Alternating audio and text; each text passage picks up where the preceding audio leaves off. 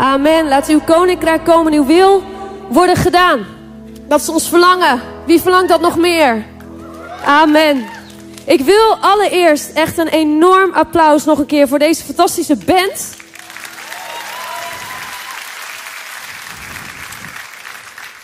Ik zei al, ze zeiden van, oh, we hebben wel zo'n ding waar je je iPad op kan zetten. Ik zeg, ja, maar ik verdwijn er altijd achter met mijn 1,63. Dus ik zal ernaast gaan staan. Maar, um, nee, maar altijd als ik hier ben, en dat is inmiddels al, ben ik hier al heel vaak geweest. Ik vind het zo'n bijzonder mooie plek. En het is zo fantastisch om te zien hoeveel talent hier is. Dat er gewoon niet één band is, maar allerlei formaties. En, en nog een goede drummer en nog een goede gitarist. En zangers en zangeressen die stemmen. Nou echt, ik, uh, ik, ik denk dat jullie heel gezegend mogen voelen. Met zoveel um, talent in deze gemeente. Dan heb ik het alleen nog maar over de muzikale mensen. Hallo allemaal. Ik vind het uh, heel tof om eens een keer hier te praten. In plaats van alleen maar te zingen. Ik ben dus Eline. En um, ik wil eigenlijk beginnen met eigenlijk iets heel persoonlijks. En dat zijn een paar stukjes uit mijn, mijn ja, ik noemde het mijn, mijn geestelijke dagboek van vroeger. Want um, ik ga straks iets lezen wat ik opschreef toen ik 16 was. En ik ben inmiddels 33. Dus dat is een poosje geleden al. Toen ik 16 was, was ik net echt vurig tot geloof gekomen. En dan schreef ik bijvoorbeeld dit. Ik schreef altijd naar God toe. Heer, ik wil dicht bij u leven. Ik wil met, mijn, ik wil met u mijn leven doorlopen. Wilt u me vasthouden dicht bij u? Zodat ik leef naar uw wil. Heer, raak mijn omgeving aan. Heer, een opwekking op mijn school, in mijn kennissenkring. Wat zou dat heerlijk zijn? En ik geloof erin dat u dat kan als, u, als het naar uw wil is. En dan ga ik nog weer verder met lezen. Nee, mijn leven, dus op het laatst, ook toen ik 16 was, nee, mijn leven, laat het toegewijd zijn aan u. I want to know you more. In Jezus' naam. Amen. Een jaar later schreef, ik dit. Dank u wel, Vader in de hemel, voor alles wat u, mij, wat u voor mij gedaan heeft. U houdt van mij, zonder dat ik iets goeds ben of doe. U houdt van me gewoon om hoe u, u mij gemaakt heeft. U kijkt niet meer naar mijn fouten, want u stuurde uw zoon om mijn schuld te betalen. U dacht aan mij. U wil mij erbij hebben in de hemel. Lieve Vader, laat me dit allemaal beseffen, Heer. Stort uw Heilige Geest op mij uit, die mijn gedachten in staat brengt om het grote wonder van u te bevatten. Ik vraag u uw geest in mijn hart te laten. Ik stel me open voor u, Heer, zodat ik vol blijheid en liefde uw licht mag schijnen in mijn omgeving. In Jezus' naam. Amen. 17. Ik las het terug. Ik dacht, nou, ik was wel even impressed door mijn my younger self. En nog eentje, iets, ietsjes later, ook tot mijn zeven, op mijn zeventiende. Lieve, lieve Vader in de hemel, dank u wel voor wat u doet in mijn leven. U geeft mij waar ik u om vraag. U versterkt mijn geloof en u geeft het grote verlangen om uw slaaf te zijn en de wereld te vertellen over u, Heer. Ik bid u dat, u, dat ik, ik bid u dat er steeds meer, nog meer dingen en situaties op mijn pad komen, waardoor ik iemand kan vertellen over uw grote liefde. Train mij, Heer, zodat ik kan strijden in uw leger. In Jezus' naam, amen. Dat was ik toen ik 15, 16, 17 en ongeveer zo, want ik bleef schrijven, zo ging dat door. Nog een jaartje of tien. Ik was ontzettend vol passie. En zoals je kan horen, ik wilde dat, dat iedereen Jezus leerde kennen. Ik legde dat ook, ook zo uit op mijn school. Ik deed de HAVO. En, en iedereen moest het horen, dus ook daar. Van de een op andere dag bijna kon ik mijn mond niet meer houden. En bad ik voor inderdaad wat, wat ik ook opschreef. Een opwekking op mijn school. En zo ging dat door. En dat ging bijna tien jaar zo goed. En ik was 16, 17, 18, 19, 20. En dan gebeurt er van alles in je leven. En um, op een gegeven moment was ik 25. En toen begonnen de stormen te komen. Het thema van vandaag is Make It Through. Want ik begon heel enthousiast. Maar, en enthousiast zijn is, is best makkelijk. Als de omstandigheden meewerken. Ik was hongerig en vol passie. En mijn leven liep in principe op rolletjes. En ik ging door en ik. Ik maakte mooie dingen mee met God. Ik ging naar dit soort diensten ook altijd heel graag. Net al die dingen die er voorbij kwamen. Jongeren, de Kingdom Culture Dag en jongeren weekend en meidenconferentie. Nou echt, vroeger, ik tekende me overal voor in. Ik was elk weekend wel ergens te vinden. En dat ging goed. En op een gegeven moment kwam daar de eerste echte storm in mijn leven. En dat was een miskraam. Nadat we heel lang hadden verlangd om een kindje te krijgen. En uiteindelijk was het dan gelukt. En toen ging het toch mis. Na twee maanden. Dat was voor mij mijn eerste echte storm in mijn leven. En ik was heel dankbaar, want ik, ik merkte dat ondanks dat het gebeurde, dat ik juist God daar in mijn verdriet heel dichtbij voelde. Dus dat ging nog steeds goed. Mijn enthousiasme was daar nog en vol passie bleef ik over Jezus zingen en praten. Tot ik opnieuw zwanger werd. Dat is heel gek misschien, want dat is iets moois. Alleen bij mij had het een gekke werking in mijn, in mijn gedachten. Want ik had weer, mocht ik een kindje dragen in mijn buik. En toen begon de struggle. Omdat ik dacht, ja, de vorige keer heb ik het ook in Gods handen gelegd. Maar toen ging het ook mis. Dus waarom zou ik het nu nog God toevertrouwen? Waarom zou ik. Ik, ik vertrouwde het God niet meer toe. En dat was het begin van mijn, ik kan wel zeggen, geloofscrisis. Die toen begon. En dat duurde ruim drie jaar. Als er iets. Als ik iets dacht dat er nooit zou gebeuren. Vanaf mijn vijftiende af aan. En als je dit zo hoort, hoe ik van me afschreef, kun je het misschien inbeelden. Hoe ik daar altijd stond. En ik stond al gauw ook op een podium te zingen of te praten. En ik dacht, ik ga nooit dit vuur verliezen. Wat er ook gebeurt, dit vuur ga ik behouden. Dit is me alles. Deze passie voor Jezus. En toch gebeurde dat. Precies dat. En kwam ik in een grote geloofscrisis waarbij ik op een gegeven moment zelfs dacht van, maar was het niet, is het niet allemaal één grote hersenspoeling geweest waar ik in beland ben? Dat was mijn eerste, eerste storm. Begon bij de miskraam en dat werd uiteindelijk een jarenlange worsteling met mijn geloof. En uiteindelijk kwam dat weer goed. Vond ik echt wel mijn geloof op een veel echtere manier weer terug. Dus ik ben uiteindelijk dankbaar dat het gebeurd is. Omdat ik voor mijn gevoel daarna veel echter ook in verbinding stond met God. Nou, uiteindelijk heb ik ook. Um, ik begon met een soort rare kramp in mijn kaak. Ik denk, wat heb ik nou voor geks? Naar de fysio, alles gedaan. Lang verhaal kort. Kwamen er allemaal, ja, mentale struggles boven. Onverwerkte pijn, waar ik mee moest dealen. En mijn lichaam gaf dat aan door een kramp aan mijn kaak waar ik notabene niet van kon zingen. En ik belandde bij, bij, bij therapeuten en alles. Het, was niet, het zijn er geen grote heftige dingen, maar ik moest daar wel mee aan de slag. Dat was voor mij ook echt een storm in mijn leven. En voor de mensen die mij een beetje volgen, die hebben ook vast meegekregen van een andere enorm grote storm. Die nog maar vlak achter mij ligt. En dat is de storm van mijn scheiding. Dus dat enthousiaste meisje van 15, 16, 17 jaar. Die was niet te stoppen tot het moment dat er stormen kwamen en de dingen serieus werden in het leven. En hoe gaan we dan om met dat soort stormen? Want wij willen, wie wil dat ook? Wie wil er vurig blijven? Ja? Want we zitten hier met veel jonge mensen.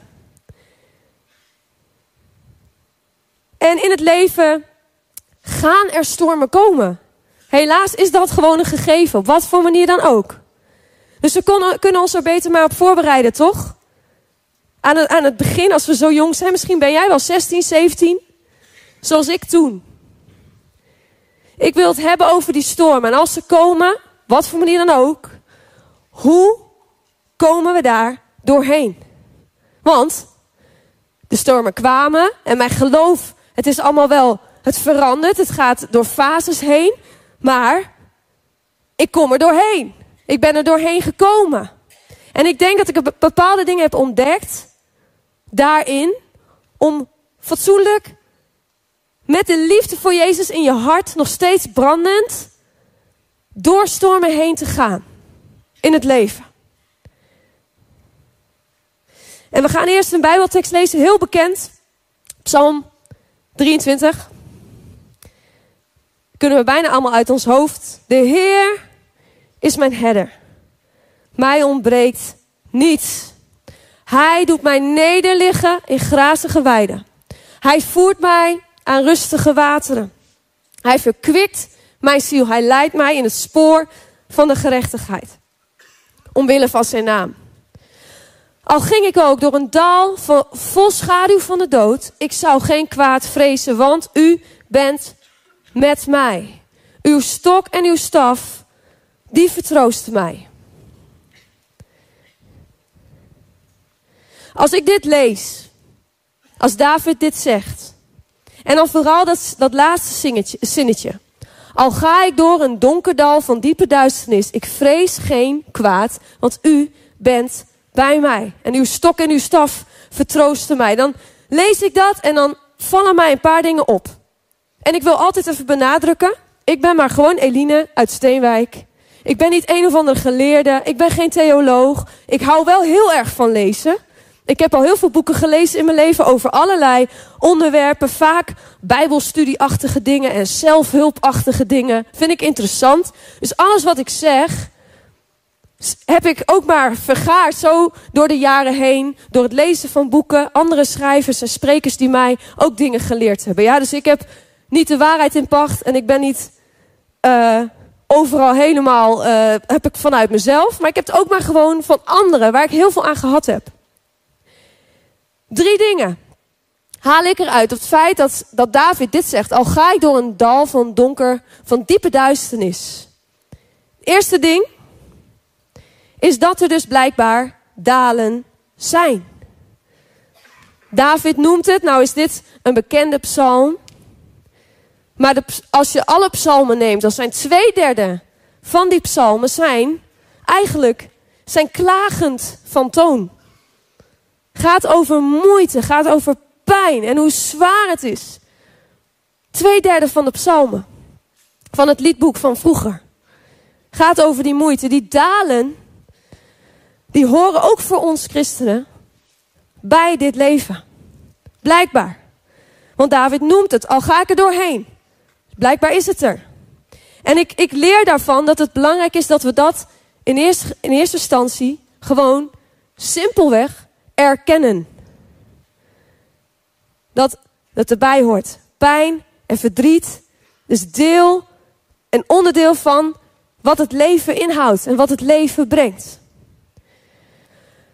En ook Jezus die noemt daar iets over. Dat is een van de minst, nou misschien wel minst aantrekkelijke beloftes die Jezus ons doet.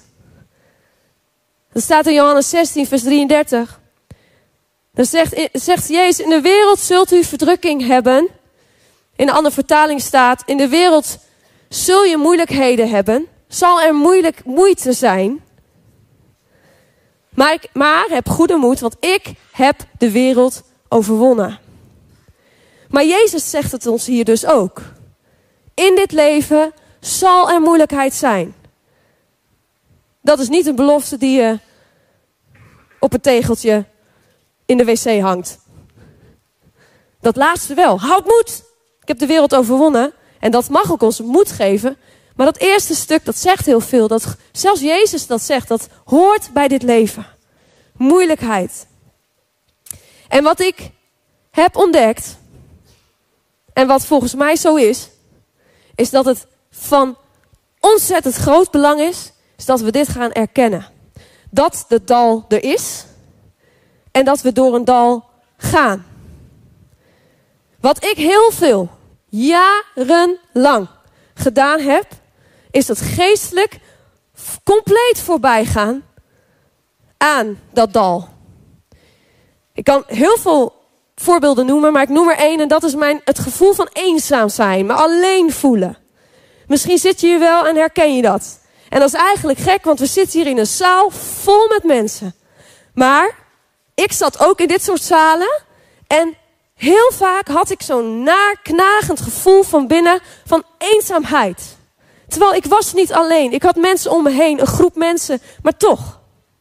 En wat ik dan deed, en dit bedoel ik met dat voorbijgaan aan dat dal. Ik ging op mijn kamertje proclameren. Ik ben niet alleen in de naam van Jezus. God is bij mij. Ik ben niet alleen. Ik spreek het uit in geloof. Ik ben niet alleen. En ik schreeuwde als het ware Gods waarheid. Want is het waar? Ja of nee? Ben ik nooit alleen, want God is bij mij? Is dat waar? Ja. Dat is waarheid. Geloof ik 100%. En ik schreeuwde daar in mijn kamer die waarheid tegen die leugen die ik voelde. Want zo zag ik uit, dat is een leugen. En ik, nou, ik ging zelfs zo ver. Ik bestraf het in de naam van Jezus. Wie kent dat? Stiekem. stiekem. Ja, toch? Want het is een rotgevoel. Misschien niet een eenzaamheid, misschien herken je het op een andere manier. En ik maar schreeuwen tegen die leugen aan. In de hoop dat het dan opgelost zou worden. Terwijl wat ik nu inzie, is dat ik dit had moeten doen. Ik had me moeten afvragen, waar komt dat dan vandaan? Waarom voel ik mij zo alleen? Wat is daar? En soms moeten we terug in ons leven kijken om vervolgens weer vooruit te kunnen. Wat is daar gebeurd? Wat is er ooit tegen mij gezegd? Welke behoeften zijn niet voorzien? In misschien in mijn kind zijn, in mijn jeugd, in mijn tienerjaren. Waardoor ik nu in mijn volwassen leven constant dat gevoel heb van eenzaamheid. We moeten erkennen van oké, ik voel me dus alleen. Of ik voel mij verdrietig. En ik las iets heel moois. Er is een, uh, uh, een onderzoek geweest in 2007. Hebben ze met MRI-onderzoeken hebben ze aangetoond dat alleen al het labelen van de negatieve emotie, bijvoorbeeld ik ben verdrietig, op het moment dat je verdriet voelt, dat er dan op de MRI-scans te zien is dat het, het gedeelte van je hersenen waar wat oplicht als er emoties plaatsvinden, daar zwakte de activiteit af. Op het moment dat we alleen maar zeggen dat wat er gaande is, dat wat je voelt. En ik geloof dat die erkenning heel belangrijk is. Ik zei net al, we moeten soms teruggaan om weer vooruit te kunnen. Soms moeten we kijken van oké, die eenzaamheid of dat verdriet of dat constant waar ik telkens maar tegenaan loop. Dat heeft soms zijn wortels in iets van vroeger wat vermerkt moet worden. Jay Valentin, de zoon van Chris Valentin van Bethel Church, die zegt iets heel moois. Die zegt trauma drijf je niet uit. Trauma moet helen. Dus niet alles wat er in ons leven, waar we tegenaan lopen, kunnen we tegenaan proclameren. Om het dan naar weg te krijgen. Sommige dingen zijn processen, sommige dingen moeten geheeld worden samen met God. Kom ik straks nog op terug.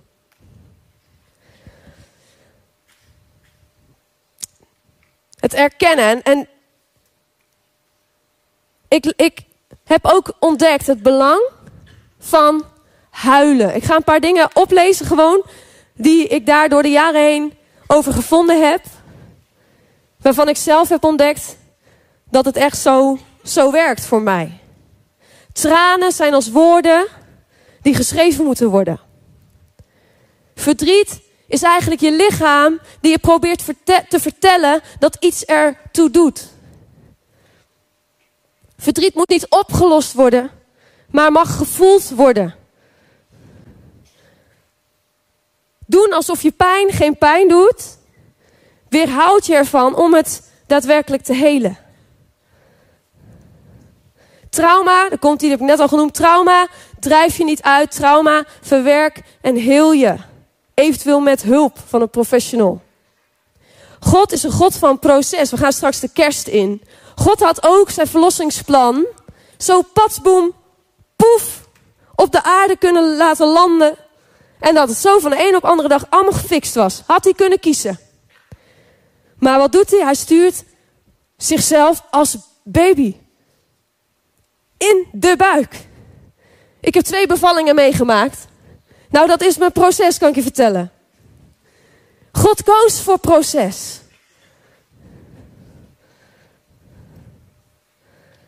Het zinnetje, het gaat niet goed met me, kan een geest vervuld spreken zijn.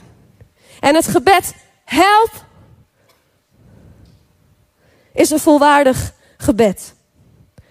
En laatste, het vermijden van voelen van de pijn uit angst om erin vast te komen zitten, maakt juist dat je erin vast komt te zitten. Wat ik maar wil zeggen, is dat het zo belangrijk is dat we die, alles, die, dat dal erkennen dat het er is en er doorheen gaan en geen omweg proberen te zoeken. En daarin is ook validatie, dat is een woord wat ik eerder nog niet kende, maar is heel belangrijk. Validatie is dit, de erkenning of bevestiging dat iemands gevoelens of mening geldig is of de moeite waard is. En ik zie dit heel duidelijk bij mijn dochters. Ik, we hebben, uh, ik wou zeggen vijf dochters, maar nee, schrik niet. Twee dochters. Eentje van vijf, eentje van zeven. Ik weet niet of je het herkent. Misschien zitten hier papa's en mama's in de zaal. Maar soms dan vallen je kinderen. En dan, komen, dan vallen ze. En je ziet het gebeuren als moeder. Ik zag het gebeuren. En ik dacht, oh, valt wel mee. Maar mijn kind van toen drie kwam naar me toe. Met een oerkreet. Alsof haar wereld aan het vergaan was. Ah! Zoveel pijn had ze. Maar ik zag aan die val van, nou, er was niet zo heel veel aan de hand. Wat we dan willen doen, is, oh lieve me, valt wel mee. Kijk, dat is, doe even zo, nou, klaar, stil maar. Maar wat ik merkte bij mijn dochter, ze gaat eerst harder, harder huilen. En er is een heel simpel trucje en dat is dit, validatie. Voor die pijn die ik zij op dat moment voelt. Want ik zag, en mijn logische volwassen brein zag, er is eigenlijk niks aan de hand. We kunnen gewoon weer door met onze dingen. Maar dit meisje van drie wou even huilen. En die wou even laten weten dat ze heel hard gevallen was. Dus wat doe je? Dat is een tip voor de ouders. Ga niet zeggen, oh, maar er is niks aan de hand. Ik zie geen bloed. Ga maar weer spelen. Is stil maar. Maar zeg eens één keer. Had je, was je zo hard gevallen? Doet zeer als je op je knie valt. Ja, dat mama ook wel eens gehad. Doet zeer. En echt waar? En ik wil de DM's in mijn DM-box op Instagram als je dit gaat proberen en het werkt. Maar het is niet te geloven wat dat doet met je kind. Want waar je gaat zeggen, stil maar, komt wel goed. Probeer eens, ja, zie je wel, niks aan de hand. Gaan ze harder krijsen.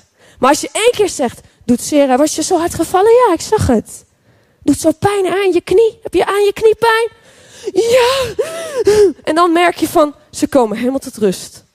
En weet je waarom dat is? En het werkt ook in onze volwassen hersenen zo namelijk. Daarom ga ik hier zo lang op door. Dus geen opvoedles. maar het werkt ook in ons brein. In jouw brein werkt het nog steeds hetzelfde. Alleen wij, doen, wij hebben niet meer pijn van een knie die we stoten. Wij hebben pijn van een gebroken hart. Of van iets wat iemand tegen jou heeft gezegd op school. Wat, je, wat blijft knagen. Waar je last van hebt. Van de erge, grotere dingen in het leven hebben wij pijn. En wat er gebeurt in het brein, nogmaals, ik ben geen psycholoog. Daar zit er wel een. Maar uh, ik heb dit dus, heb ik me over ingelezen. Ik vind het fascinerend op het moment dat wij dat gaan doen. Dus wij gaan mee even in de emotie van een ander. Gebeurt er iets in het brein, wat ik net al zei, die emotie, dat emotiestuk wordt kleiner. Waardoor wij ook weer makkelijker de logica kunnen aannemen dat stuk logica in ons brein kan pas volop geactiveerd worden op het moment dat die emoties gevalideerd zijn. Waarom zeg ik dit? Omdat het belangrijk is dat wij onze eigen emoties valideren. Dat je ook tegen jezelf mag zeggen: Oké, je, je, je bent, ik ben verdrietig. En ik ga hier niet overheen schreeuwen, maar ik ga dit voelen. En ik ga hier met een ander over praten. En ik laat ook een ander dat valideren voor mij. Dus het erkennen van de pijn is blijkbaar belangrijk. als, als, als David het doet, dan moeten wij dat ook doen. De dalen in een leven horen erbij. Het tweede punt is, de pijn, dat dal, zal je niet verteren. Dat is soms hoe het voelt. Misschien zit je wel en denk je, ja, jij makkelijk praten, maar jij weet niet waar mijn dal over gaat. Als ik mijn dal in de ogen aan ga kijken, dan ga ik eraan. Zo kan het oprecht voelen. En ik snap je. Maar we lezen hier dat, dat David zegt: Ik ben niet bang, want u bent bij mij. Wij dienen een God en dat gaan we ook met kerst vieren. Kerst is mijn lievelingsfeest. Met kerst vieren we dat deze God ervoor koos om mens te worden als ons. Hij is de God die weet hoe het is om mens te zijn. Dus ook in jouw diepste dal, in jouw grootste pijn, in jouw ingewikkeldste strijd, die jij misschien weet ik het hoe lang al voer, voer, voert in je binnenste. Misschien dat niemand er vanaf weet. Hij ziet het, en, maar hij begrijpt het ook. Want hij is mens geweest. Hij heeft diezelfde dingen gevoeld. En heeft hij mee moeten dealen. Dat lezen we ook in Hebreeën 4, vers 5.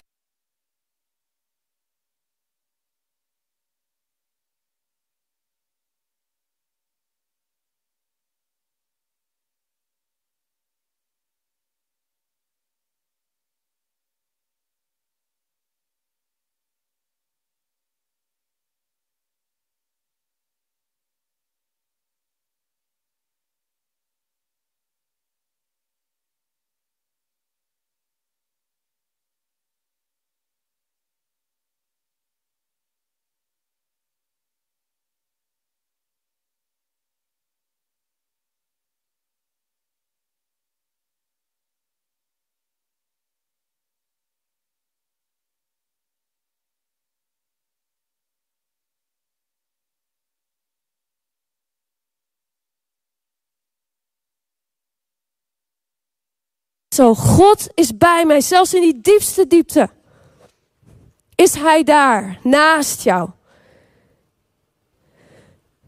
En het is al fantastisch als je voor jezelf kan valideren wat, je, wat er gaande is. Van oké, ik ben verdrietig, ik ben bang.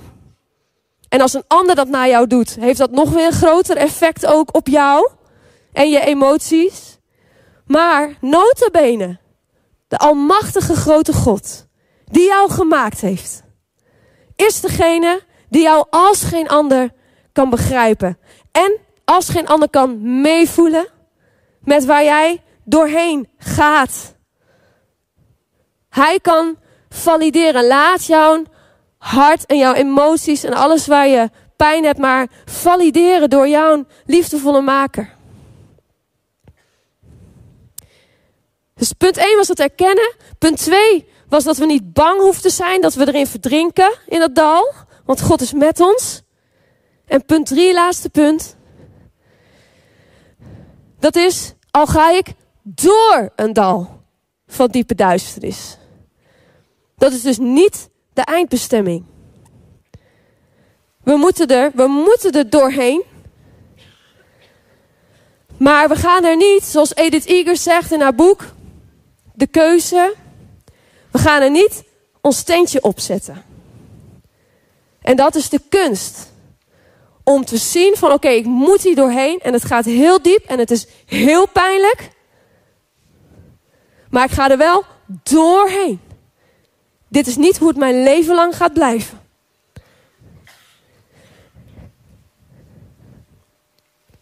En om af te sluiten wil ik daar nog verder over nadenken. Oké, maar hoe want dat is het thema. Make it through. Hoe gaan we er dan doorheen? Ik denk oprecht dat dat erkennen en, en valideren van de moeite waar je doorheen moet een hele belangrijke sleutel is. En we gaan straks ook een lied zingen waarbij, dat lied uh, schreef ik met, met Rijer. En die dingen, die allerlei moeilijke dingen, en misschien herken je er een aantal, worden daar in dat lied gewoon genoemd. Zonder doekjes erom te winden. Omdat ik geloof dat het soms belangrijk is. Bepaalde fases van je leven mag je het gewoon benoemen voor wat het is. Om niet mooier te maken dan dat het is. En het vervolgens in het licht te brengen. Dus die erkenning en die dat valideren, dat doen we om het dan maar gewoon neer te leggen. In het licht te brengen, in het licht van Jezus te leggen. Ik ben heel erg een voorstander van niet langer proberen sterk te zijn, maar echt te zijn. En als dat betekent dat jouw gebed even niet superkrachtige geestelijke krachtpatsersgebed is, bid dan maar, Heer. Ik weet niet wat ik moet bidden. Als je niet weet wat je moet bidden, zucht het dan maar uit naar Hem. Maar wees echt. En noem het bij Hem. Breng het in het licht. Ik geloof echt dat daar een sleutel ligt. In het doorgaan van zo'n storm. In het er doorheen komen. Het in het licht brengen bij Hem. Want als we dat niet doen,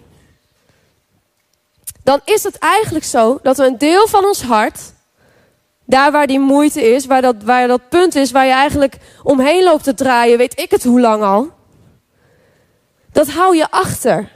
Dat stukje van je hart doet niet mee in de verbinding. En er kan pas echt verbinding zijn als een heel hart mee mag doen in die verbinding. Op het moment dat we een deel achterlaten, dan kun je niet ten eerste in verbinding staan met jezelf. Je houdt jezelf een beetje voor de gek. Heb ik jarenlang gedaan. Je kan niet 100% in verbinding staan met een ander. Met daarbij de kleine disclaimer dat het niet per se de bedoeling is dat je voor Jan en alle man je hele hart wagenwijd openzet met al je struggles en alles, maar gewoon jouw kring mensen. Als je echte vriendschappen wil, als je echt mensen dichtbij wil laten, is het nodig dat ook die moeilijke stukken, ook dat dal waar je, dat, wat je misschien aan het vermijden bent, of waar je omheen aan het cirkelen bent, dat dat ook in het spel gebracht wordt. Dan kunnen harten zich met elkaar verbinden. En zelfs geloof ik dat als, als we dat stukje achterlaten, dat ook in onze verbinding naar God een deel mist. Ik heb dat jaren gedaan. Dus ik kan je zeggen dat het bij mij zo is geweest. Pas toen ik mijn dal aanging, het kunnen allerlei angsten zijn, vanuit vroeger of nu. Pas toen ik stopte met overschreeuwen en het gewoon maar in het licht bracht, voelde ik wat het is als, om als authentieke christen in verbinding te staan met God. En dat is het mooiste wat je jezelf kunt geven aan de ander en de wereld. Daar kan ik van getuigen. En we gaan nu een lied zingen en ik wil de band naar voren vragen. Het is heel leuk om, om te zeggen voor mij. Ik ga het nog een keer doen. Ik wil de band naar voren vragen. Ah, dat is gek. De band mag komen en we gaan een lied zingen. Ik wil jullie straks ook vragen om te gaan staan. En misschien zit je wel en denk je, ja, alles gaat eigenlijk top. Er is niks aan de hand. Geweldig. Ik ben heel blij voor je. Maar ik weet dat hier, als er zoveel mensen hier zitten, kan het niet missen. Dat hier ook mensen zitten die wel struggelen met dingen. Die misschien al weet ik het hoe lang wel vastzitten in een bepaalde pijn. En ik geloof echt dat pas wanneer we die pijn in de ogen durven aan te kijken en het in het licht durven te brengen, eerst voor onszelf, vervolgens voor God en vervolgens voor de mensen om ons heen, dat we dan pas ook echt er los van kunnen komen. Dus ik wil jullie vragen om te gaan staan.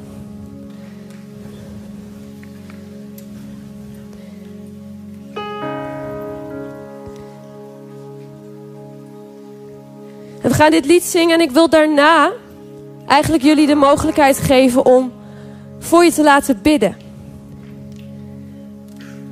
Misschien hoor je dit allemaal aan en denk je, ja, wat David zegt, al moet ik door een dal van diepe duisternis. Nou, ik, ik sta voor zo'n dal van diepe duisternis. Op wat voor manier dan ook.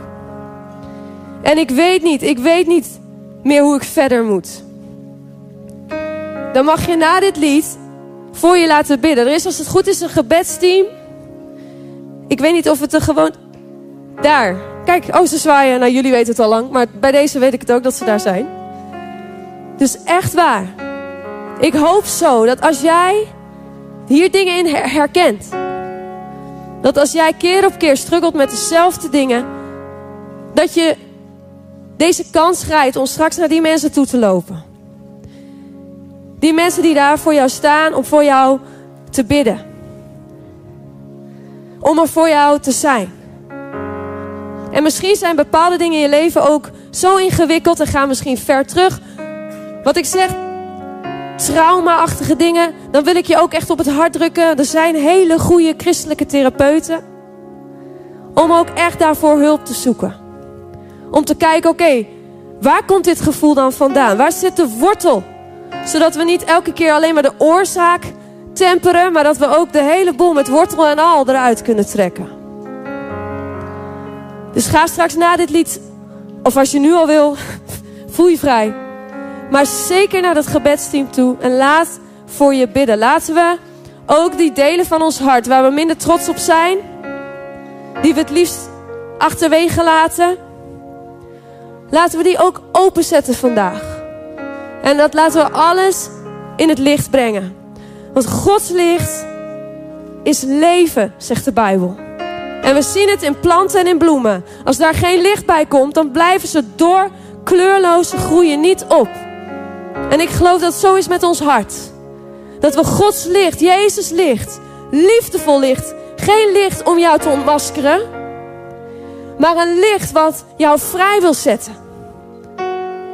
En in verbinding wil brengen met je maker.